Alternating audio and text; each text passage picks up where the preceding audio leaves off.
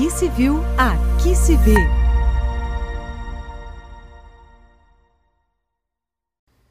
Olá, meu nome é Renata Ramos Carrara Pereira.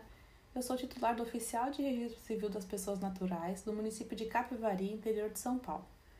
E vou tratar aqui do tema da conversão de não estável em casamento. A nossa lei maior, a Constituição Federal, reconhece a união estável entre o homem e a mulher como família, que deve ser protegida pelo Estado, e determina que, por meio de lei, seja facilitada a conversão dessa união em casamento, o que é feito em cartório. Antes de tratar especificamente da conversão de união estável em casamento e como ela acontece, precisamos entender o que é a união estável e quais as características que a união entre pessoas precisa apresentar para que se caracterize como essa forma de entidade familiar.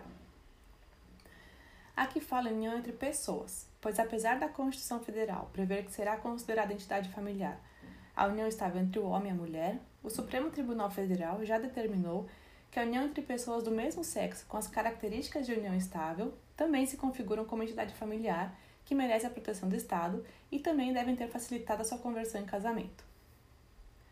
A lei prevê que são requisitos para a configuração da união estável a união entre pessoas que apresente as seguintes características: convivência pública, contínua e duradoura, estabelecida com o objetivo de constituição de família. Uma vez configurada a união estável, com base nessas características, abre-se a possibilidade ao casal de realizar sua conversão em casamento, o que se dará perante o cartório, de onde os conviventes tenham domicílio.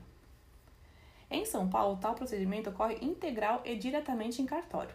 Para a efetivação desta conversão, o casal, junto com duas testemunhas, deverá apresentar requerimento pedindo a conversão.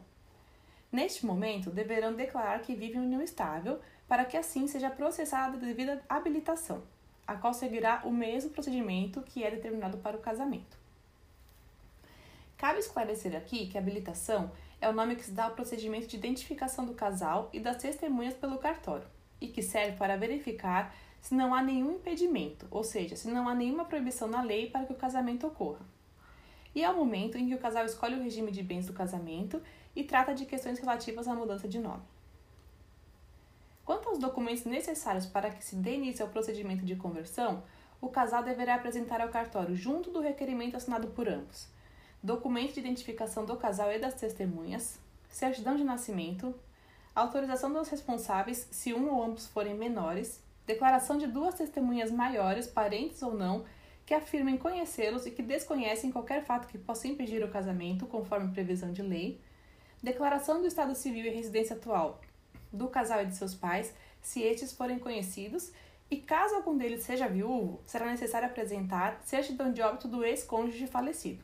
E se algum deles for divorciado ou tiver tido seu casamento anterior anulado por decisão judicial, deverão apresentar a certidão do respectivo casamento em que conste o divórcio ou anulação do casamento.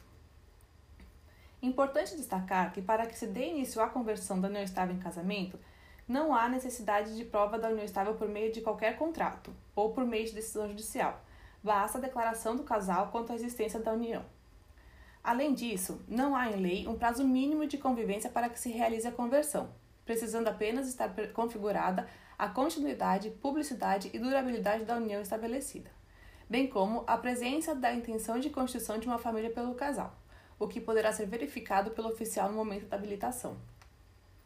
Após quinze dias da entrada dos documentos em cartório, prazo no qual são publicados editais para tornar público o procedimento, se ninguém alegar que existem fatos que impedem o casamento, o casal será considerado habilitado para que se efetue a conversão, o que será feito diretamente pelo oficial ou seus funcionários por meio de um ato que se chama de ato de registro, feito em São Paulo em livro que recebe o nome de livro B.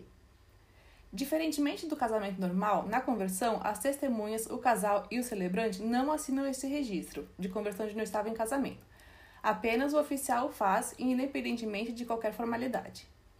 Não existe a celebração formal que se verifica no casamento normal. Não há celebrante que declara os requerentes casados e nem a necessidade de que o casal manifeste novamente sua vontade de contrair matrimônio, ou seja, que aceitam um ao outro em casamento. Após o registro, o oficial emitirá a certidão, a qual será entregue ao casal e será o documento hábil para provar que se encontra no estado civil de casados. Era isso que eu tinha para falar da conversão da união estável em casamento e da importância da atuação dos oficiais de registro civil das pessoas naturais na efetivação desse direito que é assegurado pela nossa Constituição. Obrigada pela atenção. Aqui se viu, aqui se vê.